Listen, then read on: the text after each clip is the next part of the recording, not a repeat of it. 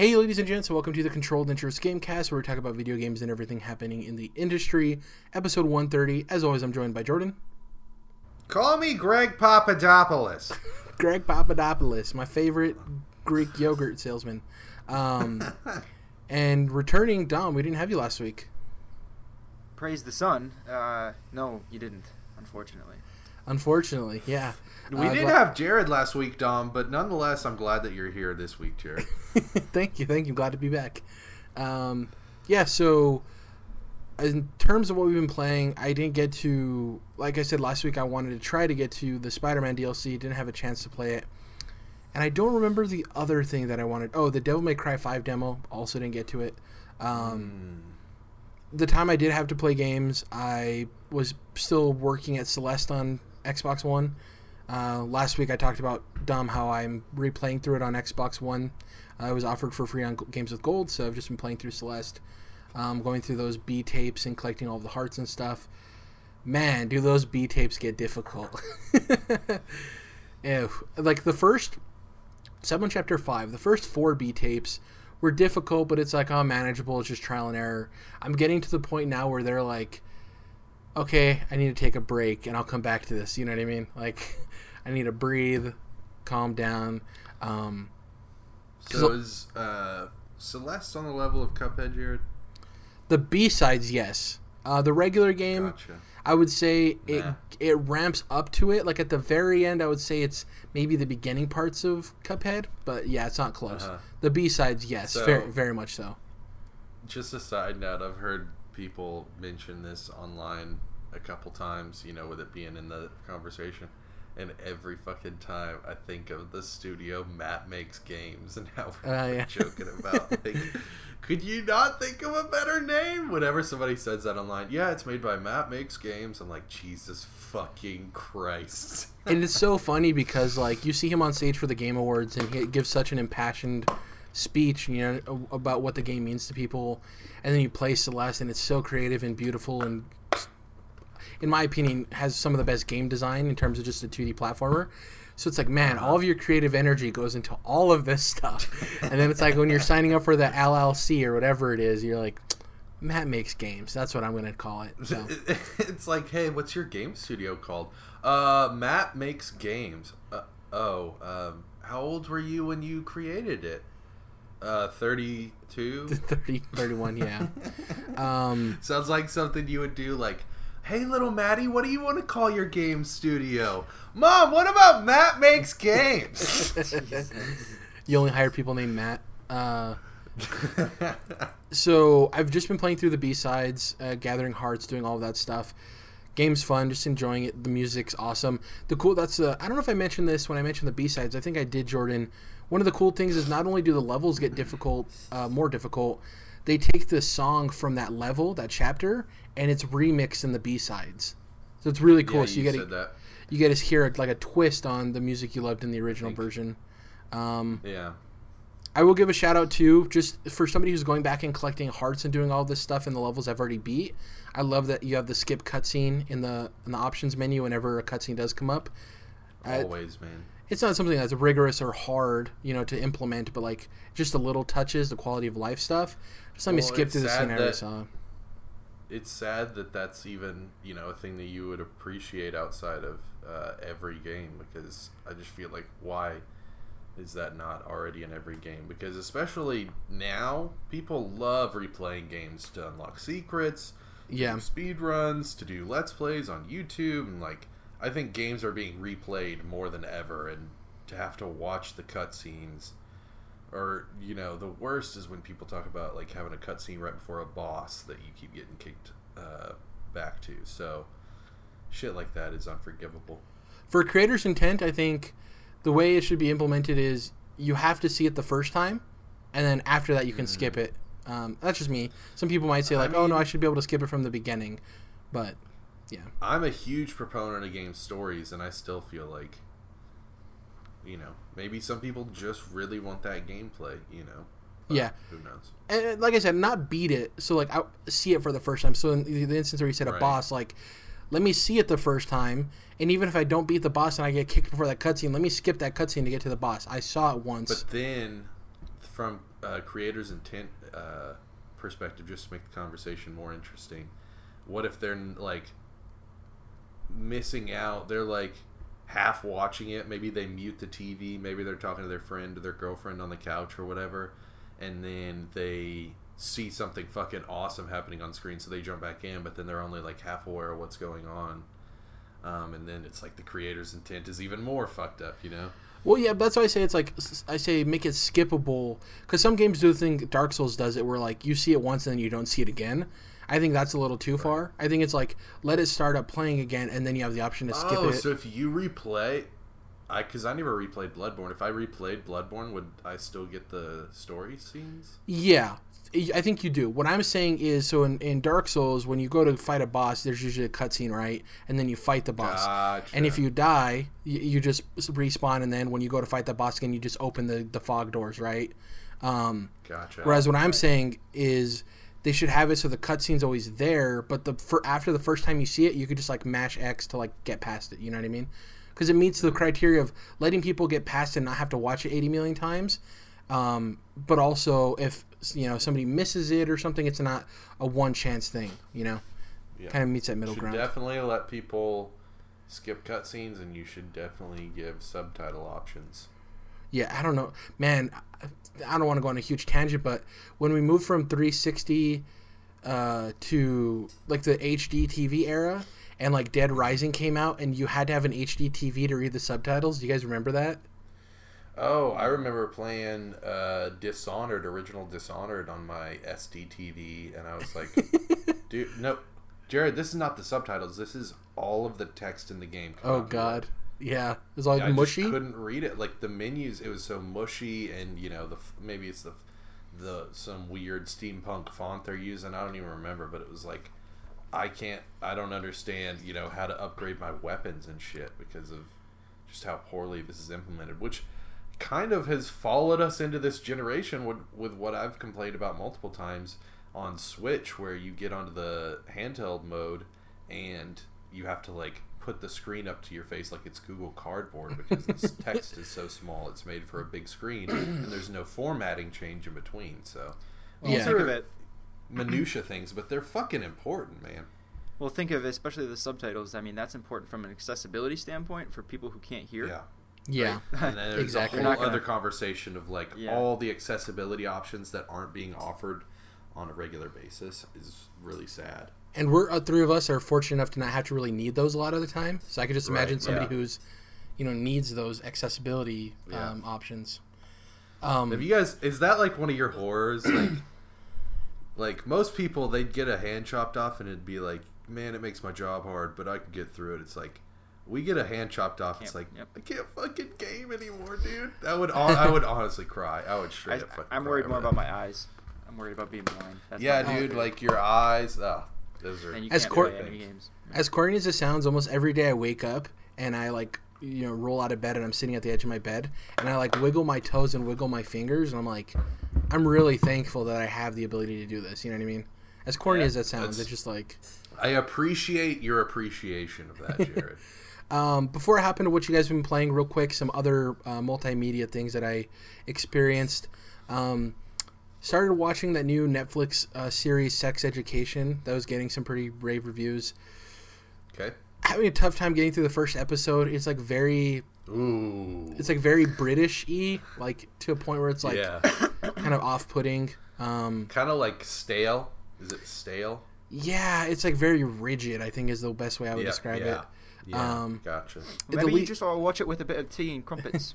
The lead actor is the kid from Ender's Game. I don't know if you remember that actor, that kid. Okay. Um, and he's like l- really lanky now and awkward, and obviously that's the whole point of the show. Not really enjoying it that much. Um, yeah, comic- struggling through the first ep- episode of a show is never a great sign for the longevity of your relationship. Exactly. Um, I'm actually continuing my rewatch of Breaking Bad. Like I said, I was giving it a second chance. Oh, that's a Um, big deal. Because yeah. Jared's not like a fan. It's not like Dom and I watching Breaking Bad, where it's like, oh, it's a jaunt back through good old times of fucking Jessica Jones OVDing on heroin and shit. But you're like, actually, wow, I just spoiled that for you. yeah, I was gonna God say what it. the fuck. God damn it! I didn't see. I don't. Even, Dom, it doesn't register to me that there's human beings out there that haven't Yeah, gone through Um, For reference, last time I finished the show, I was already, and I don't remember a lot of it. So there's some stuff I remember, some stuff I don't remember. Last time I was watching it, I think I finished around the time when he first got involved with El Pollo Loco, like maybe a couple episodes after that. Um, Okay. With the manager Gus, uh, and I don't remember a lot of the, So the that's new details. you haven't seen shit. You Yeah. haven't seen nothing. I think that's like and also, Dom, if you really think about that scene, I didn't spoil what's important about it. Well, I True. you said something about overdose. I know that Jesse's girlfriend overdoses. For those who haven't seen it, Oh, well Yeah. then there you go. And like I said, I didn't even spoil like what's actually important. exactly. Oh, with the kid and everything. Oh, maybe that's a different. Sure. Yeah. Let's move on. You're gonna yeah. Yeah. Uh, anyways, um, so I'm yeah watching through that again. It's, it's I'm, I'm enjoying it, but it's still a lot of the issues I have with it uh, from an entertainment standpoint uh, are still there. Uh, The writing's great, and I the show's directed well. It's just like the the setting of the show isn't really for me, you know. Um, just like growing And- up in that culture, and especially being here in Albuquerque. The funny thing, But do they do they do it justice? Uh, yeah, it's very it's very authentic, and I think I think Okay. mostly that's why it disinterests me. Because I won't even go into it, but I've been watching Justified, an FX show from around the same time, and it's all about being in Kentucky and growing up here in Tennessee. I've been really impressed with its authenticity. So interesting to know that there's Uh, a show similar for that. Real quick, you know, early in the show, the doghouse restaurant that Jesse finds himself in, it's like where he sits in front of when he buys the gun to defend them Yep. from. Uh, that place is actually one of the best places here to eat. Um, it's a local place, and they serve like some of the best chili dogs. It's a, it's a very good place. It's been around for a long time. People love that place. That's cool. Yeah, it's very good. It's just funny to see it as like, oh, the drug spot. You know what I mean? it's really No, it funny. becomes more than that. I'll just never mind. But Yeah, just spoil everything. Just keep keep So- on. I'm just Do you kidding. know, well, well, it's Do you actually not think in you're that gonna- show. Yeah, Never mind. I'm just done. uh, Better Call Saul. Something happens. Yeah. Dom, we can't even like I can't. introduce that into his vocabulary yet. Just like keep his mind focused on Breaking Well, Bad. I- I'll Are you- probably- do you think he'll actually finish it? Oh yeah, I'll finish it. Um, I'll probably never watch Better Call Saul just because the actor doesn't really interest me. I know the show's Oh. great. I've heard about the show being great, but even that character doesn't really interest me. Like the thing, the thing we have to understand is like there's so much stuff that we're being inundated with on a weekly basis of entertainment, and there's so much good stuff that like for me, who's somebody that doesn't watch a whole lot of TV and movies, I don't want to spend time on something that I hear other people say is good, but I kind of am not into. You know what I mean? Yeah. So, um, So, real quick, you have you said before that like the pacing of Breaking Bad is not your cup of tea necessarily? No, I've I have no issues with the way it's made. I think it's like a well-made show and everything. I just get tired of like the setting. You know what I mean? Like I like the characters Yeah. and stuff. It's just like, yeah, it's yeah. I don't know what it is. It's Just- very indulgent in that setting. It loves, you know, showing you the big sky and the grains of sand and you know all that different shit. I was just gonna and the- say like Yeah. the I will say um, Breaking Bad is slow. It's a slow burn for Yeah. sure. Well, even though just the- crazy just crazy like the shit happening. the like the drug culture and all of that stuff. I think to some people it's a kind of like shock value. of, Like I can't believe this is a real thing. It's like having two parents who grew up working corrections and working at prisons and doing all this stuff. It's like it's not that interesting or like taboo to me. You know what I mean? It's like oh, it's whatever. You know. I I, don't know.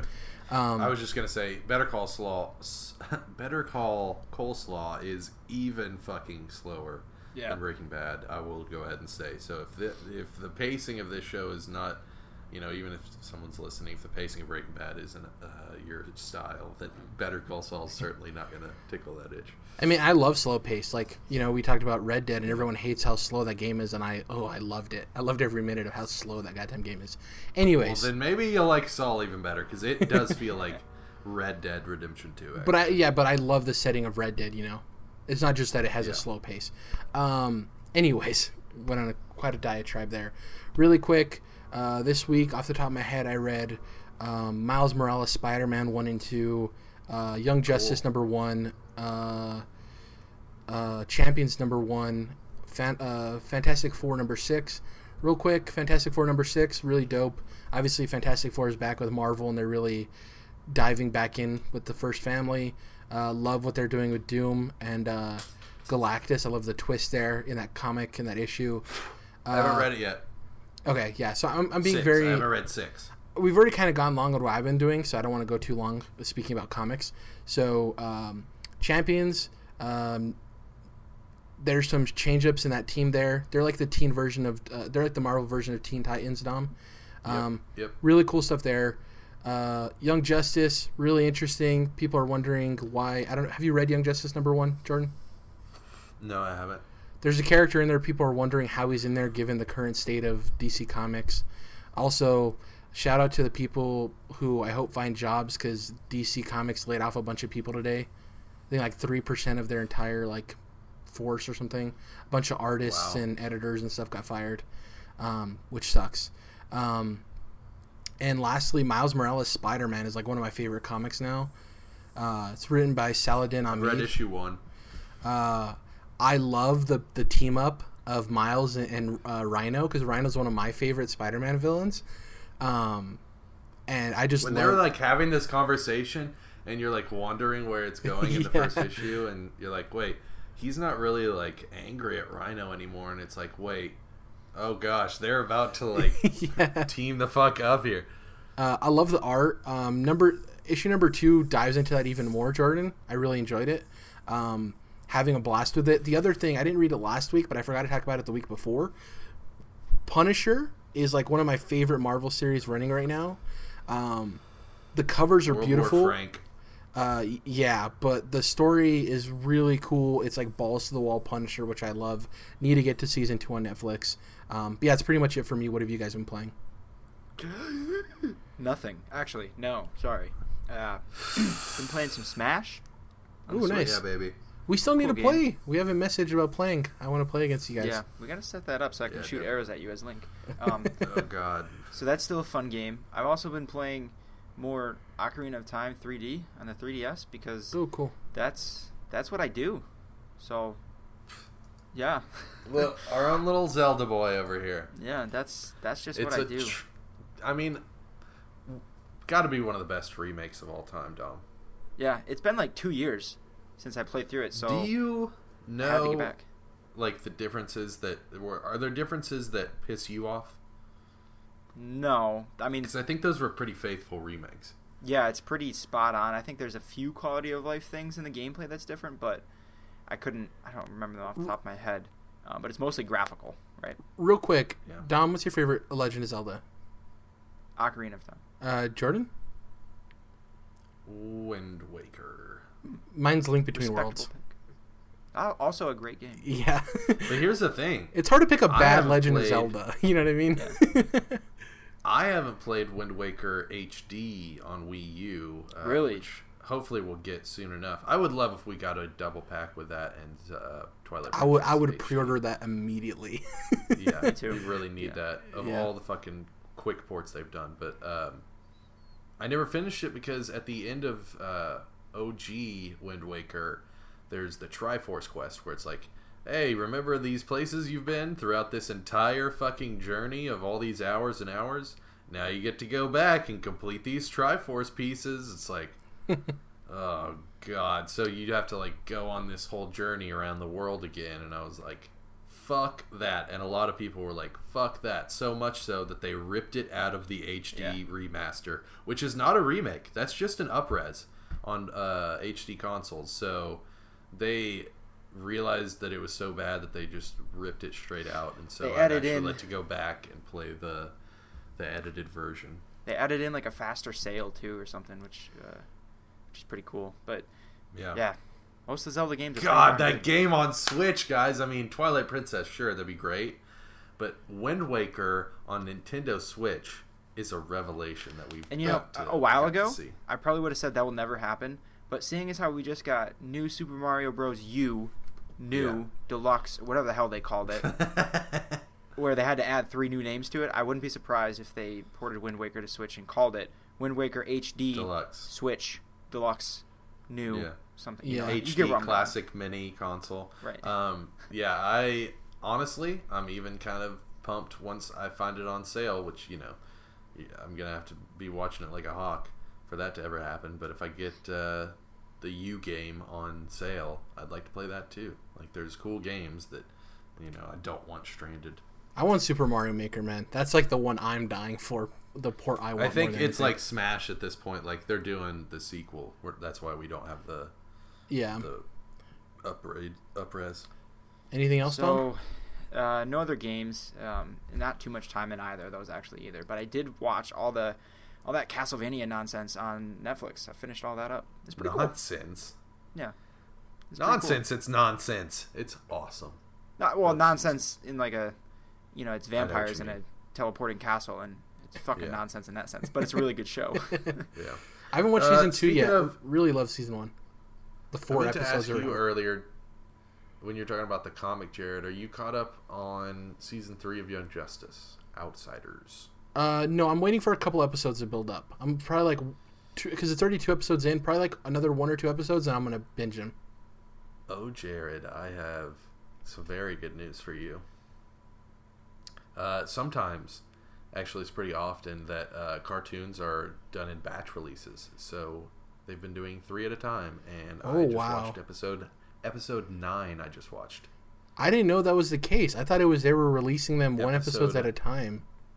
Nine is the most current out of thirteen. So you could just start watching, and you'd Yep. probably have all the episodes out by the time you got there. I'll start watching that tomorrow. I did not know. Boom shakalaka! Yeah. There you go. Revelations. Um, so obviously that focuses on the outsiders. That's pretty cool stuff, man. yeah, I did have one thing spoiled for me, which kind of sucks. Yeah. Somebody's like, "I can't, I can't believe what Cyborg looks like in Young Justice." I'm like, "God damn it, Dude, I, I got that spoiled for me, Jared. That's not even, like he hasn't. He's not in the series yet. Oh wow." I'm caught up. Yeah, Yeah. I'm caught up. I was like, "Okay, cool." Um, Yeah, that was like IGN. Fucking IGN does that all the time, where it's like their pictures or their headlines or the little Entertainment Weekly is the worst, dude. On Twitter, Yeah, but like I'll scroll through IGN all the time, and it'll be like, and sometimes they'll even be like, and we're gonna talk about that scene, but the picture shows that scene. It's like I could see this character Darth Maul's in fucking Solo. uh, Dom, uh, real quick, since you're a Resident Evil Zelda guy, the confidence of you you watched the Castlevania series, um, hearing the rumors about that the same production company might handle Legend of Zelda series, does that get you excited no, now no, no. knowing it? I thought that they uh, dismissed that, and it was actually going to be Devil May Cry.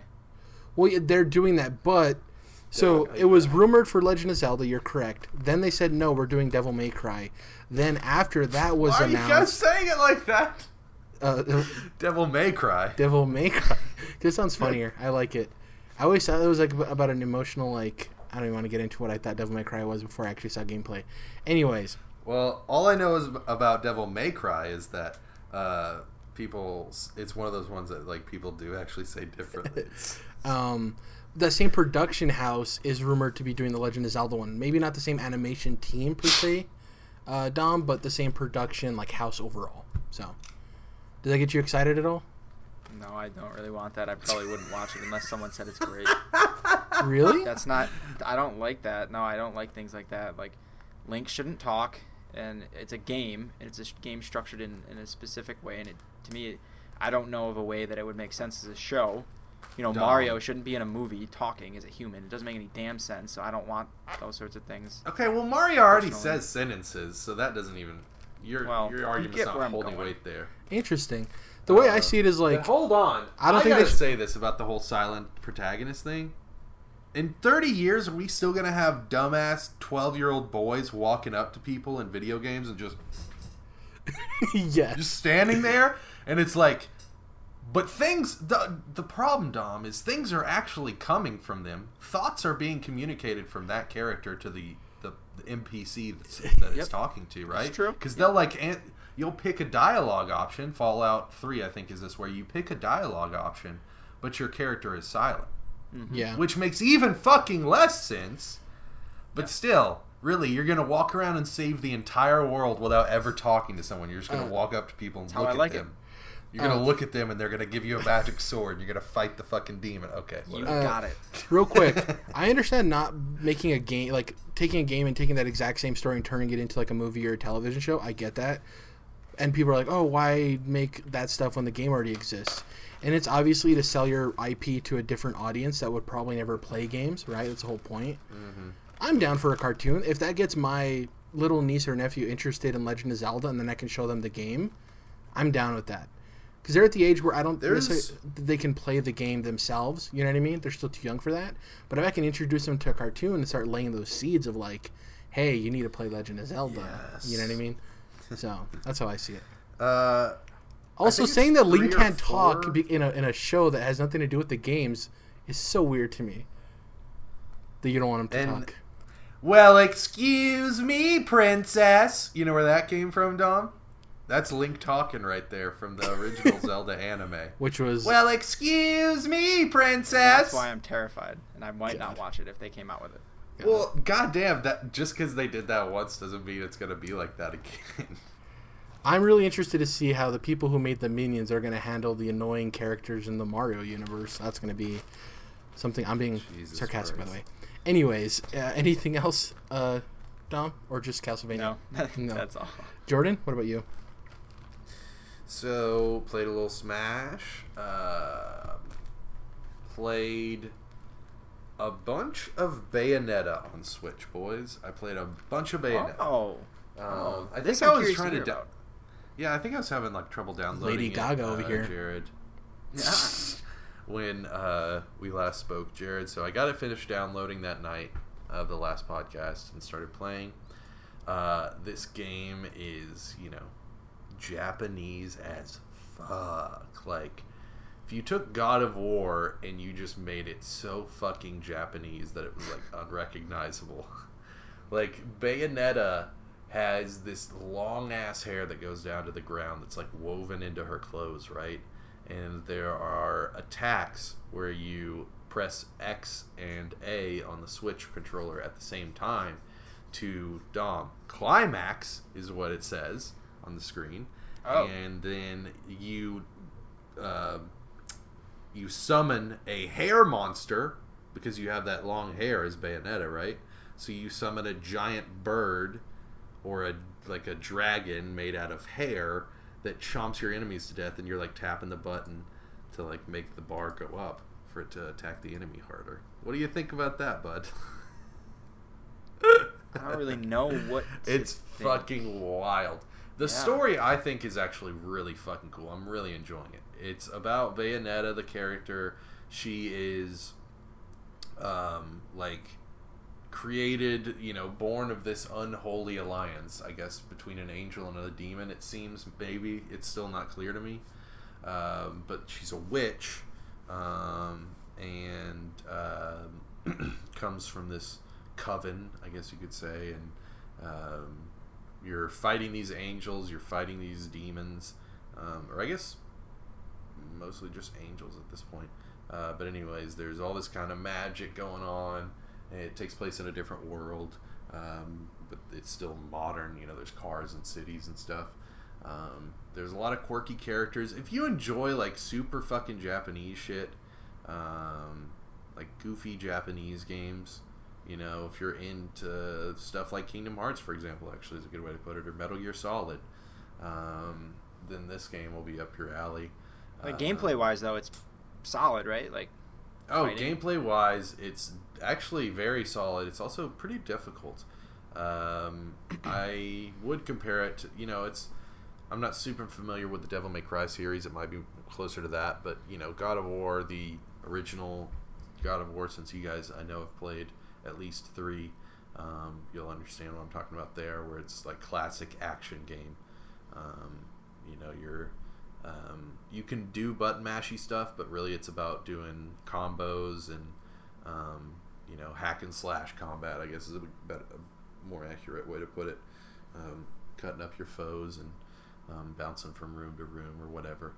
Um, so yeah, it's definitely proficient combat. It's like I said, pretty difficult. You're fighting these big bosses.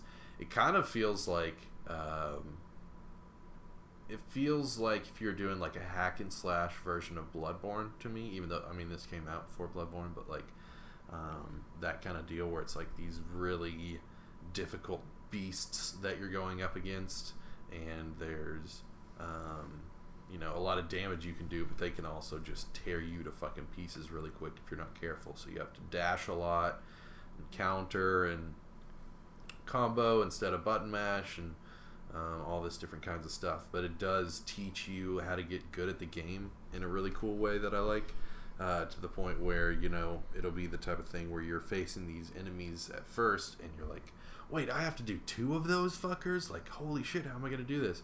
And then um, later on, they'll do two, and then two uh, right after that without um, any break, and and you can pretty much do, get through it because of the way that it's helped you progress up that uh, stair step, if you will. So. Um, I really enjoy this game. I can't wait to play the second one. Um, probably about halfway through this one, and um, definitely getting excited for three, even though we know very little about it. But happy that Nintendo has decided to kind of shepherd this series since uh, bringing out the sequel on Wii U and now bringing it forward to the Switch. Um, like I said, just some super fucking Japanese shit, and I really love that. I really enjoy when we get a good dose of that and um, I can kind of just sit back and watch, um, you know, a, an entirely different culture approach a game, um, or an even a type of game that I'm sort of familiar with that I've played versions of, Western versions of before, and just see how wild and goofy and um, and funny it gets. Because I think one of the things that uh, in some ways the reason that Japan has these sorts of things, whether it be an anime or games, whatever, these crazy, goofy things, their commercial, their television, um, is because there is a side of Japanese culture that's ultra traditionalist, and so um, then the opposite side of that spectrum is them being ultra goofy and silly, and so we also have not nearly as a as much of a traditionalist society in America, but we can like take ourselves too seriously or take things too seriously sometimes. And I think that uh, they bring in their goofier um, exports over here, and um, it really just kind of like wrecks our brain because we're not ready for this level of goofiness um, sometimes, and and it doesn't always work. Sometimes it's like it's weird. You know, I don't appreciate upskirt shots of fourteen year old girls in anime. Um, and sometimes it's not funny or it's just awkward but then sometimes it's bayonetta or it's metal gear solid and it fucking clicks and it's and it's just a blast to uh, ride along with so i've really appreciated that and like i said can't wait to continue with the series platinum's an interesting studio like yeah that's another thing worth mentioning is platinum i've played metal gear revengeance um, which is a similar hack and slash game but yeah go ahead jerry I was just gonna say Scalebound was the only game that ever interested me from oh, them. Yeah. Um, and then obviously that got canceled. And we we yeah. don't know if it's fully Microsoft or them. I think it's a little bit of both. Um, yeah. But like with Bayonetta, I know the game's great. I've heard great things. The reviews very well. For me, I'm just not into like the whole do cool, crazy, fast combat with like a dominatrix. you know what I mean? That's exactly what it is, yeah. Jared. I've been thinking like there are the sexual overtones in this game, Dom, are speaking of Dom, yeah, like she's such a Dom. uh, this game is like wacky. Like when you do the hair powers, Dom, she's fully naked, and then there's just hair swirling around her, covering up her parts. Like there's so much dominatrix bullshit in this game. You're right, Jared. Yeah, and like that stuff, and I don't mean this in a bad way, but a lot of like the quirky pervy, sexy stuff never really clicks yeah. for me from like Japanese culture. That's just my you know my own thing. But like yeah. when I see that, I'm like that character doesn't really interest me. And then the combat, though I hear it's so great and so solid and so seamless, I'm like it's just not the type of game I want to play personally. Um, I but I do say, respect it. Uh, for those that hear that, you know, kind of get worried about playing the game, it's it's undertones. Like it's very overt undertones, which is kind of a a weird thing to say, but Oxymoron. she's not like you know getting on her knees and fucking blowing these monsters or whatever. Like it's not, it's not quite that fucking far, right? So, uh, but it is good, like weird, you know. And I think it's funny weird because they're more just like uh, alluding to it in a lot of ways. Like she, um, I'm sure you guys know what I'm talking about. Where there's like you'll go into a room, and in God of War, in the original God of War games, it would be like a uh, a fire wall that would cover the the exit to the room, right? Yeah. It would like block the thing. Well, when she finishes a room, beats all the guys in there, then she blows a kiss, and that makes the the barrier go away. So things like that are added throughout the game. She's always um, got like this little lollipop that she's kind of playing with, and you know she's doing these like sexual poses. So um, it's it's definitely weird. You gotta kind of like when I was watching the opening cutscene of the game, it was like I can either go with this, like get down with this, and just be down for the ride, or I can like you know just not be down with this. You know, you kind of it's It is something it you have to accept. Yeah. right. It's definitely one of those things that you have to either go with or not. You have to accept or decline, kind of at the beginning, because it isn't for everybody, and I can totally understand that. But um, for the most part, it's been goofy. Like I said, there are times where the Japanese culture thing can actually make me like in a way like sexually uncomfortable because I think they're doing things that are not okay. Um, but this game doesn't have that. There's a little girl that she meets, and there's no like weird pervy stuff with her. So, um, It's or like- at least so far, who knows? It's not like dead, dead or alive levels of that because, man, dead or alive. Right, exactly. yeah, like there are things where it's you know there are types of that Japanese stuff where it's more um, out in the open, and there's stuff where it's like a goofy joke, like an innuendo thing, and I think that's where Bayonetta falls as opposed to Dead or Alive, where it's like, let's see how much we can make their boobs bounce, you know. exactly. Which is there's a place for that too, and like I'm not gonna go to that place because I do think that that's like a creepy place if you're like really excited about the new Dead or Alive games. But you know, I mean, I don't care that there's porn games out there. I don't. Uh, it, it doesn't upset me. You know, I think that adults should be able to do whatever they please as long as they aren't hurting others. And so, um, to get a little taste of that, if you will. God. Holy shit! All right, is uh, is fun. It's it's a fun game, Dom. It's a fun game. man. Was Yeah. there like some Okay. NPD or something? Oh Here's, yeah. Jesus Christ! I, I just want to say, here's one thing I don't love about Bayonetta. Uh, your die screen, your kill screen, um, it's asking you whether you not whether or not you want to continue. And there's this like old crone character in the game, and she says, "The shadow remains cast." Uh, you Hogwarts? What the hell? whenever you want to click continue, and it's like you know it's a it's a fucking difficult game, so you're getting You your die ass a kicked lot. sometimes. and I die a lot, and I have to the shadow remains cast every fucking time. So, and that's another thing is like I could go back through and be more concentrated now that I'm learning the game better and better, and actually get good. Uh, ratings because that's how they do these hack and slash games. They'll like rate you at the end of the level, but yeah, I'm getting like torn to shreds at the end of every level. They're like, Jesus, this fucking guy like making fun of me and shit. So, I'd be but whatever. Wi- with- I want to get better at video games in general. with as much as like platinum's allotted for their like tight gameplay, right? But it's like hectic and fast. I would be really Yeah. interested to see like a team up of like from and platinum to see what that kind of game would be like because Mm, they approach yeah. combat very differently. Uh, Yeah, you know from I mean? tightens the screws a lot more. Platinum, yeah, I will I will say that about platinum games is like the screws are not always tightened and.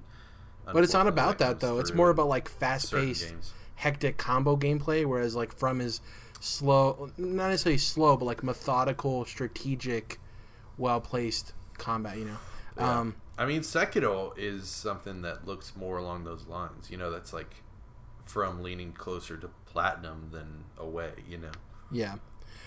Are we ready to hop into the news? News, news, news. absolutely, absolutely. Dom is Dom was over this. over here. Dom was over this conversation. Well, Uh, there's bad news coming from me here, so let's Ye- just get it. Get so, uh, first of all, this is crazy news that popped up today. Uh, the creative director of Cyberpunk 2077 is now working with Blizzard. So, Sebastian Stepien, who was um, the creative director for uh, Cyberpunk 2077 over at CD Projekt Red, is now working at Blizzard Entertainment. Um, apparently, he left and he's now working at Blizzard. Um, seems like CD Projekt Red hasn't really made a public statement about this. He had worked there for 12 years, so he worked on all of the all of the Witcher games, or at least Witcher 2 and Witcher 3. Um, yeah, and there's no word on what he's doing over there, but apparently he also is a creative director on a new project. So we're gonna be finding out probably in the next couple of years what that ends up being, if Blizzard it's been is a still tough around. road, man, for old Cyberpunk '77. It's been bumpy with leaks and studio departures and you know accusations against the studio about the workplace, and it's. I'm, I'm just really really hoping that that's not gonna And uh, negatively affect the game, and we ne- may never know. We may never be able to quantify that, but you know, a lot of people complained about the writing in the in the demo that we saw last year, and I certainly wasn't, you know, blown away by its quality. And I've heard that that could be related to studio departures in the writing department. So it's like, I'm. This is, you know, it's not making my stomach any less sick. I'll say that. the thing with Cyberpunk's writing is, um, for me, somebody who's, you know, I'm half Hispanic and I come from that culture. It's like, you could clear. I don't think the writing was necessarily racist, like some people are saying, but it definitely was like, this is being written by somebody who doesn't know the culture. You know what I mean? Yeah. It wasn't from like a bad place. It was just from, uh, you know, uh, Hey, hombre, how you doing, man? You doing all right, man? yeah. Um, the thing is, we don't have a set release year for this, so like you said, we don't know how much it's going to affect in terms of a delay. The thing is, is like, Witcher Three was an exceptional game. The way they handled post-release content is like, we want to have faith in CD Projekt Red, uh, CD Projekt Red, and it's not that this game's going to be kind of a cool bad, but people have to understand that this game could easily come out and not be as good as the expectations have been set. You know what I mean? just because they set themselves up with The Witcher 3 doesn't mean they'll necessarily hit it out of the park. Now, do we all have confidence in them doing that? Yes. I still think it's going to be a great game. But we have to realize that the tumultuous development cycle this game's had, we could see some of those issues linger into the development. You know, we don't know. So, Absolutely. yeah. Jared, real quick, could you remind me the name of the studio that does Payday that just got uh, Starbreeze. raided? Starbreeze is a European studio. Are they Polish? Good question. I don't know. Something like that. Maybe Czech. I don't know. They're like Central European studio. Yeah. They got raided for you know financial fraud, possible reasons. And I just got to say, I'm really glad that it didn't happen to the Witcher developers because if they, if it did, then you know we'd probably have to call it CD Project Raid, and that would be such. a Hell bad- yeah. Uh, Yeah. uh, get rated. Um, yes, there's not much there. Just a weird departure that came out of nowhere. Um, you, I'm assuming CD Projekt Red already has somebody in place, obviously being the creative director. Um, yeah, just came out of nowhere. No one expected it. Now the big news: NPD 2018 year in review. We got a bunch of numbers to go over. I've kind of um, organized it in a fashion that we can go through these things and talk about separate parts of it because there was a lot of information that came out. Um, shout out to Matt Piscatella over on Twitter. Really nice guy. I messaged him with some questions regarding the NPD, and he got back to me really quick and answered them for me. One thing I didn't know, I thought he worked like in partnership with the NPD, like he looked at their all their numbers. Apparently, he works directly for NPD. They hired him to be the video game guy uh, years ago. So that's really crazy. I did not know that. Um, yeah, if you want to know about like video game numbers and the business side of it, he's a great follow. Um, there's some numbers in here that I didn't include that for um, accessories and stuff. And off the top of the, my head, uh, PlayStation 4 Black DualShock 4 was the best-selling controller. Um, the Razer Xbox headset was the best-selling headset, and the Nintendo Switch uh, case, like the Nintendo official one, you know, the big one, the black one, was the best-selling uh, hardware case for the year. Um, so, really interesting how each company had a, a different one in there, the controller, the headset, and the uh, the case. Um, but let's get into these numbers. First off, total video game sales. This includes hardware, software, accessories, the whole lot. Uh, in 2018 was 16.7 billion. That's up 13% over last year's total, and it's actually the highest since 2011's 17.4 billion. Now, to put that in perspective, what makes it interesting is that in 2011, what happened in the next two years? We saw the launch of next gen, right? We were at the tail end of the previous gen where all these people had consoles and they were wanting to buy games, wanting to buy all this stuff, and that's where usually you see your highest profits, right? When everyone the install base is there. So it shouldn't be a surprise that here in 2018, uh, what we assume is probably two years before the next gen, um, we're seeing the highest number since that point. I think that's really cool. Is that surprising to you guys at all?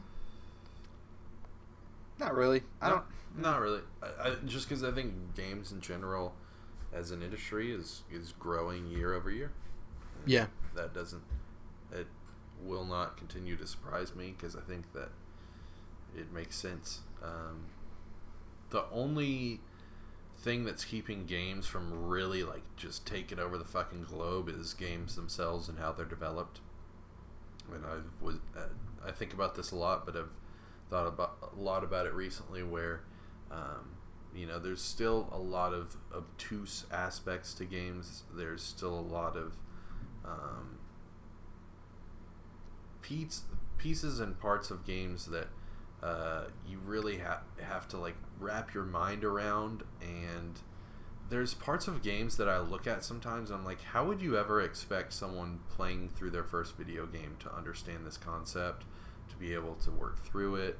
to be able to beat it or finish it or you know to be able to handle this situation and so i feel like there's just a lot of steps that development needs to make in order to become more accessible. And i don't mean like m- making games baby games or anything. I don't mean um, you know dumbing down the souls games. I just mean making it uh, more a more intuitive experience to pick up and play any video game start to finish without having to scratch your head or like try to figure something out without needing a walkthrough. Walkthroughs I wish weren't nearly as kind of uh, necessary as they currently are. Like Yeah. I just think that games have a long way to go when it comes to that type of stuff. And um, like I said, once they do start getting out of their own way and quit shooting themselves in the foot, then I think uh, the global takeover as far as an entertainment industry will um, be complete at that point. Well, yeah, the- Jared, I think. Uh, go ahead if you're gonna. I was gonna Go segue, ahead. so go ahead. Oh, what I was gonna say is that uh, uh, video games account for more revenue than all other entertainment mediums combined, which is crazy. Put Right. that in perspective: movies, TV, music, all of it. So, yeah, Yeah, so it, to me, that that growth makes perfect sense if you think about how much bigger um, mobile gaming is. For one, uh, more people have you know phones and tablets that can play mobile games. Yeah. there's more mobile games, but also better mobile games, especially when it comes to how they're uh, they're structured as far as payment. Uh, of course, I mean microtransactions um, within not just mobile games, but in you know regular console games, and then of course you can attribute you know a lot of that growth to a handful of games, one of which, as of late, is Fortnite. Like that's a got to be that's that owns a few of those percentile percentages right there. Oh, uh, yeah, how much yeah. money gets spent on that, right?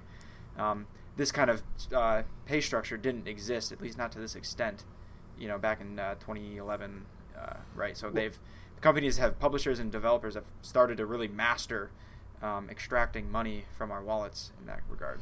Well, the thing is, is that the female demographic is also expanding pretty rapidly too. Um, Yeah. Which is huge because obviously there's a lot of women on this planet. So if you get them into video games, that's a Right. whole other market. Um, yeah, definitely, it's growing. The amount of people that are playing games definitely it has to be growing too. Um, Exactly. What if Seems I like named get my more. Oh. What if I named my daughter female demographic? Female She'd probably hate you demographic for a long Jarvis. yeah. Um, fem demo Jarvis. Uh, There you go. Next- Femi Demi. That's what we'll call. her. Femi Demi. Um, for the first time since 2009, Nintendo is the highest software revenue generating publisher of the year. Kind of crazy. That's nuts. That's Yeah. nuts. Um, yeah, I they. mean, Wii U, right? That's that's what that says. That Uh, explains that.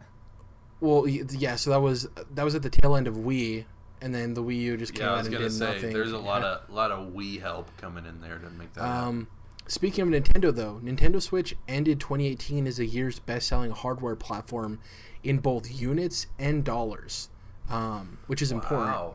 And it's Um, a cheap console, man. Yeah, it was also the best-selling hardware in December of this generation. So from 2013 on, it's the best-selling console in the month of December ever. Jesus. That sounds about right. I mean, it's the new console, right? Exactly. Yeah. The the Christmas Kings. And uh, people who said Super Smash Ultimate wasn't a system seller. I mean, Right. yeah. God damn, bro. Um, do you guys? So that is like, I know it's not a fucking revelation here, but Mario Kart. Just think about the library we currently have. Not even really two years into the console's life cycle. We Exactly. have Pretty such superb. a strong library, Yeah. and you could rip out the remasters or the ports, and you'd still have a really strong library. So I'd like to shout out Nintendo for that, but also stick it to them that the user interface and the store, there's still a lot to go with this console. So I have three different categories we can hit next, and you guys tell me which one you want to go to. The top 10 games ranked by dollar sales, which is obviously a pretty important one. We have the top three best selling games per platform, which is also interesting. And we have ongoing streaks or records that took place in 2018. Which one do you guys want to dive into first? Streaks, streaks, streaks, streaks. Okay, so first Whatever off, you say, Mitchy boy. first off, Call of Duty for the 10th consecutive year is the best selling game franchise. Now remember that's, That's different. what we call a streak. that's different than specific games. So obviously that doesn't say specifically how Call of Duty Black Ops 4 performed because remember Right. uh, what was the last one? World War II World War II. was one of the best selling games up until the new Call of Duty came out. So it's specifically the best selling game franchise. So it takes total sales from World War II and Black Ops. Um, and the way their structure is, they're probably going to have that for a while because they kind of have really good overlap, right, in terms of sales. Um, next up, NBA 2K. This is the third consecutive year it's the best selling sports franchise of the year. Nice, really. Uh, two was it last week? It was last week we talked about they recently signed a new deal with the NBA. 2K did for. Do you remember how much it was, Jordan? I don't remember off the top of my head. It was seven years, I, you do not. four billion or something like that. Over the next seven years, they're paying the NBA for the top, 80 the license, jillion. um, which makes sense because it's selling like crazy. Um, Is that an exclusive deal, or can EA still make their NBA game? Uh, it's a it's not an exclusive deal. It's a deal to use the NBA license, so it's a Okay, different. It's not like Madden, yeah. Right. Okay. And the last one, this is actually, I think both of you will be stoked for this because I know he, how much you guys love Mario Kart 8 Deluxe, technically. Um, it finishes 2018 as the second best selling racing game of all time, behind Shit. Mario Kart on the Wii. So, with Really? yeah, with its sales in 2018, Mario Kart 8, including Deluxe, is now the second best selling racing game ever behind Mario Kart on Wii. Huh. That's crazy. Yeah. yeah. I, I mean, it, it kind of makes sense when you when you think the more you think about it, but it still sounds nuts when you first hear it. Like, the thing is, is Mario Kart is usually one of the best sellers on Nintendo systems, and this one got to come out twice. So, uh, because it takes into account the Wii sales, sure. which weren't a whole lot, but it was still some. Yeah. And Okay. um, obviously Mario Kart on the Wii. Bravo. Nice. Um, so Dom picked this category. Jordan, it's your turn. Do you want top three selling, top three best selling games on each platform, or the top ten for the year? Top three. Okay, so we'll start with Switch. I'll let you guys guess. You don't have to guess a specific order, but what do you think the top three games were for the year for the Switch? Smash, Smash, Mario Kart, and Pokemon. Okay. Jordan? In this order, I'm gonna say, fuck, this is hard. Pokemon, Smash, and Kart, I guess. So, I mean, the order from three to one Super Mario Odyssey, oh, what? Dang. Mario Kart 8 Deluxe, Wow. Smash Brothers Ultimate. Wow. What? Pokemon is got to be in the top five. The crazy thing, and this is a separate story I was going to include, but I decided not to. Pokemon sold well and ended up in the top 20 for the year, but apparently Japan did not like Let's Go. It Thank didn't. God. It, it underperformed in Thank God. Japan, which that's a huge part of. Somebody gave them the finger because America was eating that shit up. Dude. And the thing is, is Japan is a big market for the Pokemon Company, and yeah. uh, yeah, Japan I guess just was indifferent on. It didn't sell poorly, but it didn't hit expectations. Japan just didn't. I was like also it. thinking when you say it's in the top 20, is it combining Pikachu and Eevee because they are technically No, it wasn't. Uh, like, Pikachu was number twenty. Eevee wasn't on the list. So if you combine them, see, it would probably the been If they were combined, yeah. it would have been probably between ten and fifteen, I assume. Quick math, obviously, who knows? You should combine those because they're basically the same game, right? Yeah, but they're different they really SKUs, fucking so are. it's like Yeah. it would be. I want to see where it would, it would probably mark in the conversation of best-selling game franchise, right? With like Call of Duty, because World War II and that. But Sure. um, next up, PlayStation Four, Dom. Oh shoot. Um, Red Dead is number one. Actually, Call of Duty Black Ops 4 is number one. Red There Dead you is go. number two. Number three is um, I don't know what what was the Ubisoft games that came out this year. One AC. Odyssey is actually what I was gonna say is number three. I'm gonna say Far first Cry. two. Remember, I'm. It could be exclusives, but obviously third parties tend to sell more. It's not. So, Yeah. uh, Jordan, what was yours? Red Dead, Call of Duty, Odyssey. Oh, shit! Sorry. Could be Exclusives Spidey would- and three. Okay, so you're saying Red Dead, Call of Duty, Spidey. Yeah, because you like added that up. part about the exclusives. I'm like I- thinking. I don't know. Maybe yeah, I'm I wasn't thinking properly. Okay. And it makes sense for an exclusive to be on. I'll take the hit for the team. Oh. Okay. I'll take the hit. And what did I'll you say, take Dom? Spidey at three. I, I I feel like I need to. I now that I understand. I Dom, I don't Reality. think Far Cry's three. no, no, no, no way. So Far Cry just on PlayStation sales. So I was thinking of it incorrectly. Yeah. Um, so it does make sense for an exclusive. So I'm going to say uh, uh, Call of Duty, r- and then Red Dead, and then uh, Spider Man. So you both of you nailed the three, but the order's wrong. So Spider-Man three, Spider-Man three, Spider-Man is number three. Not yet, Jared. Uh, Black Ops is number two, and Red Dead's number one. Oh wow. now X, uh. Xbox One. Blessing. Same thing, except but instead of Spider Man, it's fucking. Um, I'll, I'll say this. Think. I'll give you a big hint. What's the biggest? When you think about the American audience, what's the biggest marketing deal that Xbox has with the game?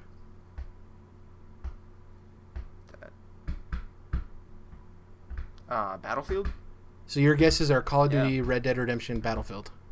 I suppose, but Jordan. yeah, let's. I'll go with it. biggest partnership that Microsoft has with a game. I know you guys are going to Fallout overlook it. 76. Fallout 76. So yours is Black Ops, Red Dead. I just knocked that shit Fallout out of the 76. park, Dom. Watch this. So n- I'll, I'll do a reverse order to make it more interesting. Number one, Call of Duty Black Ops. Number two, Red Dead. So they actually swapped. So Call of Duty sold more on Xbox, which makes sense because It- I was thinking about it. It kind of makes sense with the history. Xbox. Well, the marketing deal. it- uh, oh, the marketing deal's number three. Uh, Call of Duty and Red Dead are Well- both with PS4. I meant uh, Red Dead had a marketing deal with PlayStation. Exactly. Yeah. Yeah, gotcha. But so does Call of Duty 2, but that doesn't matter because people still buy Call of Duty no matter what. Right. Number two, Red Dead. Number three, Madden 19. Remember, Xbox has the Madden marketing deal. I did not know that. See, Okay. I don't Yeah. know. Like, I don't know that. What is that? It's just every time you see a Madden commercial, it ends with Xbox. They have people playing it on Xbox. Like God. they have NFL players playing it on Xbox. Like it's huge. Uh, so it's like for an American audience, it's like, oh yeah, play Madden on Xbox. Um, now for the top ten games, Uh, we're gonna go from ten to one, obviously to make it interesting. Number ten, we'll, we'll guess when we get into the top five. Number ten, Assassin's Creed Odyssey. Good job. Nice, nice, Number nine, Monster Hunter World. Good nice, job. very nice. Yeah. Number eight, God of War. Stayed in the top Whoa, ten. Great. Excellent. Well Yep. done, guys. Uh, number seven, Far Cry Five. Expected very well done. Ubisoft game. Number six, Spider Man. So Great. PlayStation got two exclusives in the top ten. That's great. B- Impressive. Okay, now we're gonna go here. Number five. What's your guesses? Um, Far Cry. no, so I'm gonna six. say Uh, I'm not even gonna guess the order here. Just Red Dead, Call of Duty, and um, Far Cry, and I already said Far Cry. Far Cry was number uh, seven. Oh my bad. Fuck. So one of sports them's game. got to be. You one of no, just just guess what you think is number five because we're gonna go because that'll take too long if I get your five and then. So what do you think number five is? A game that I haven't listed. That's your guess, okay? Madden. Madden. Number five is Smash Ultimate, and it's not Ah, counting shit. digital sales, which that. is crazy. So Ooh. if it counted digital, it'd probably be way higher. What's number four? I bought it. Wait, did we all buy it digitally? I did. I did. No. Yeah, I bought it digitally. Um, wow, so there's two copies right there. Not, not counted for. uh, number four. What are your guesses? NBA. Madden. Uh, Jordan's right. It's Madden. Number three. NBA. And my number four guess was gonna be uh, Smash. Fuck. I would have. I would have been nailing that shit. Number three, Jordan. Number three. Um,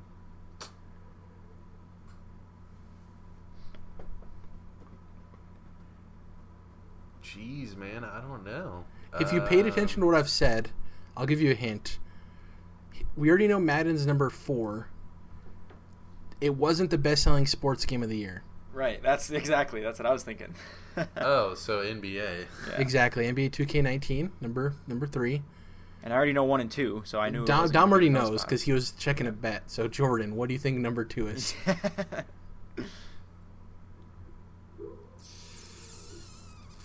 You It's pay Red attention to what right? I've been saying. You'll nope. know too. Number two is Black Ops. Number one is Red Dead.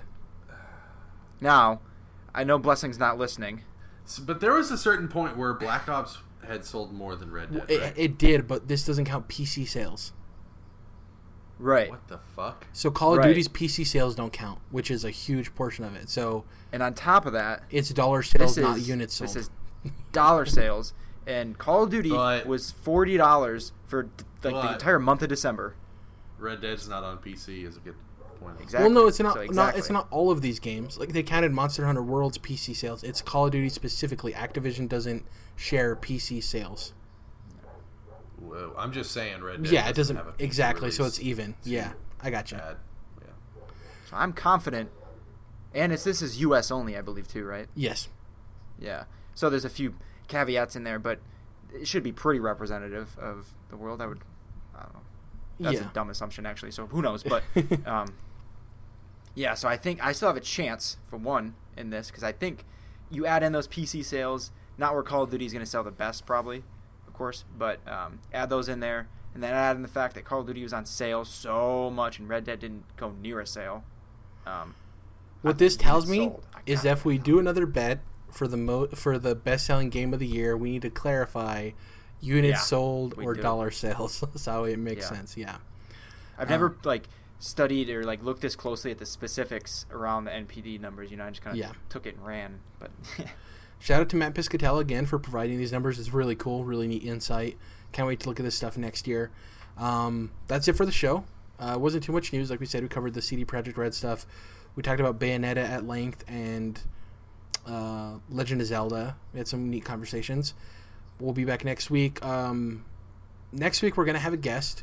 Um, Andrew Taylor, I believe is his name. Huge Resident Evil guy.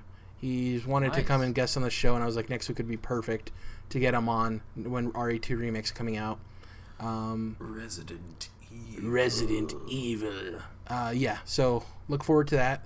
Um, in terms of what we're going to be playing, going to try to get to the DMC5 demo, uh, Spider-Man DLC, and I want to start playing something, but it's like Kingdom Hearts 3 is right around the corner, so I don't know if I want to start a new You game. Walk away. You don't hear me say. please. Uh, I'll for sure be watching some what the hell is going on videos um, to catch myself up since I didn't have the opportunity to play the collection. Um, that's pretty much it for me in terms of like, oh, I watched the Fyre Festival documentary on Netflix. Crazy. Ah, me too. Uh, Do not, if you did. Well, I'm not gonna say it like that. I wouldn't recommend that you need to go watch the Hulu one. I've watched, watched- both. I did too. Both. I don't know. I don't think they're both necessary. I think you could get one or the other. I think Netflix's is a better, more entertaining documentary. Yeah, I know it's done by Jerry Media, the guys that were involved in the situation, but they, I mean, they only have so much to gain by making themselves look good, which they don't even necessarily. also, they're do not even yeah, they weren't even the takeaway from the movie, so it's like whatever. I that argument's yeah, weird. exactly. So I would just recommend you watch the Netflix one and know that they made it, but that it's not a huge deal. And uh, yeah, I think I- it's I- it's an entertaining story. You know, Yeah, I mostly agree, Jordan, but I'll just throw in there the Hulu one does have a whole lot of interview with uh, Billy McFarland himself, actually. So that's something. that's a good point. But Yeah, but God then you have to argue the case of like it, it's a whole thing. I I think if you're really interested, watch both. Um, I haven't watched the Hulu. you don't one. get much from the Billy interviews. The only thing I got is just noticing like how much of a fuckboy he is, and like when they would ask him questions, and he just can't be honest. But even- sometimes, like he just can't do it. You know. I do think it's important for people to watch it though, because even if you're not interested in the Fyre Festival, it does help you if you're planning to go into business or just know people in general. I think it shows you a case of like worst case scenario of getting involved with projects, and if you feel red flags, most Yeah, of the time. life lessons. Exactly. I think it's a really uh, interesting um, documentary to check out. Um, and I'm definitely going to be watching Young Justice now that I know that they weren't releasing it episode by episode. So, pretty much it for yeah, me. boy, three at a time. What about you guys? Mm, Well, like I was singing earlier, it's about time for some KH3, which it's been about time for for a long ass motherfucking time. Oh, we'll have impressions of that next week too, because that comes out before the next show. I forgot because it comes out. Gentlemen, on Tuesday, we're going to be playing the uh, mainline sequel to Kingdom Hearts 2, which is happening. a PlayStation 2 game. exactly. And uh, this one was announced. Kingdom Hearts 3 was announced in 2013. Um, and I was looking at photoshopped covers of it long before that for the PlayStation 3 computer entertainment system. And it did not come out for that system. So I have been excited for this for a long time. Kingdom Hearts is one of those series that I saw as a kid and I was like, I gotta fucking play that game, man. I think we all did. Um, Like the commercial was simple and clean, and I'm seeing the Disney characters and the Final Fantasy stuff combined, and I'm just like, holy shit, this looks so cool. And the Keyblade and all that shit, man. So then uh, playing it, I can remember playing it at a uh, friend's house that we went to church with. Um, and just like, oh my god, you have that game. Can we please go play that right now? And then, yeah, it's just the rest is history, man. It's taken a long time. There's a lot of, it's a convoluted story. There's a lot of side games. Jared and I were talking before the show. There's only one of those side games, which is the least of them, that is below a 70 on Metacritic, and it's a 66. So it's like, even the side games have been quality. You know, Birth by Sleep is still my favorite fucking game, and that's a, P- a prequel on the PSP uh, that you can now play on the PS4 in 4K 60. So, um, a lot leading up to this game, and you know, I do not believe that this is going to be a Final Fantasy 15 situation where it's still not quite there. Like, I really think this game's about to be dope as fuck. and well, initial reviews So are oh, very- great. no, oh, sounds hold on. very exciting. Yeah, real Dom? quick, real quick, Dom. Jordan doesn't want to Tell any him, Jared. reviews, so Oh, Good or Uh, bad? so I I- told him, like, even if they were all 10s or 100s, I don't want to know. okay. yeah. Um, I knew that they were going to be positive, like, obviously. Without giving You know, they know how to make specifics- a Kingdom Hearts game. without giving specifics for you, Dom, since me and you can have this conversation, um, before today, I was sitting at like a seven, seven and a half hype. I'm about like an eight and a half now. I'm still Yeah, I know, too, cautious, but I'm more Nice. excited than what I previously was. So that's great. Yep. Um, and that's where I, I'm building to. Dom, have you played uh, Fragmentary Passage, the little Aqua chapter on uh, 2.8? Uh, no, I don't have that disc, but uh, I queued up the YouTube, you know, uh, conglomeration The cuts. of all the of that. Cutscenes. By Yeah, Greg I'm gonna- Papadopoulos. Yep. Great So video. before yeah, I do, I've though- been uh, going back through the cutscenes of Dream Drop Distance since that's like canonically, other than Fragmentary Passage, that's the most recent leading up to Kingdom Hearts 3. So, um, but yeah, I hadn't played Fragmentary Passage because I was waiting for this exact situation. It's kind of like ground zeros of Kingdom Hearts 3, if you will. Aqua's my favorite character in the series. And um, this is, you know, this is kind of a simplistic thing. The graphics aren't perfect the uh, combat is is you know there's not too much to it because you're not building like a full RPG character like you are in the main games over 30 or 40 hours whatever that you're adding to and all this so it's kind of different the way you approach it and so I get that it's more just a fun little thing to kind of get you going for the game and um, finally finish this Aqua bridge the story that kind of runs throughout the entire series which obviously I'm really interested in since she's my favorite character. So, um, yeah, the uh, the stuff I've done so far, I'm about an hour in, is fun. I'm probably about halfway ish through it, and uh, we'll be finishing up uh, here before the the big game comes out. But um, yeah, it's a nice little something to have. Like I said, especially uh, finishing up her story or connecting her story, I should say, because she's going to be in the third game,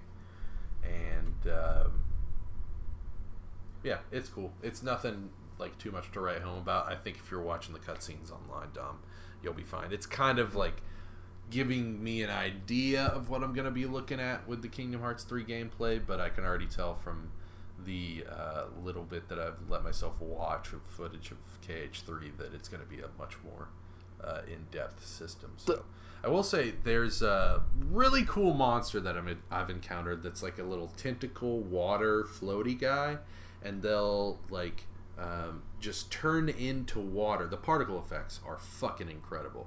I'll say that much with the magic and all that.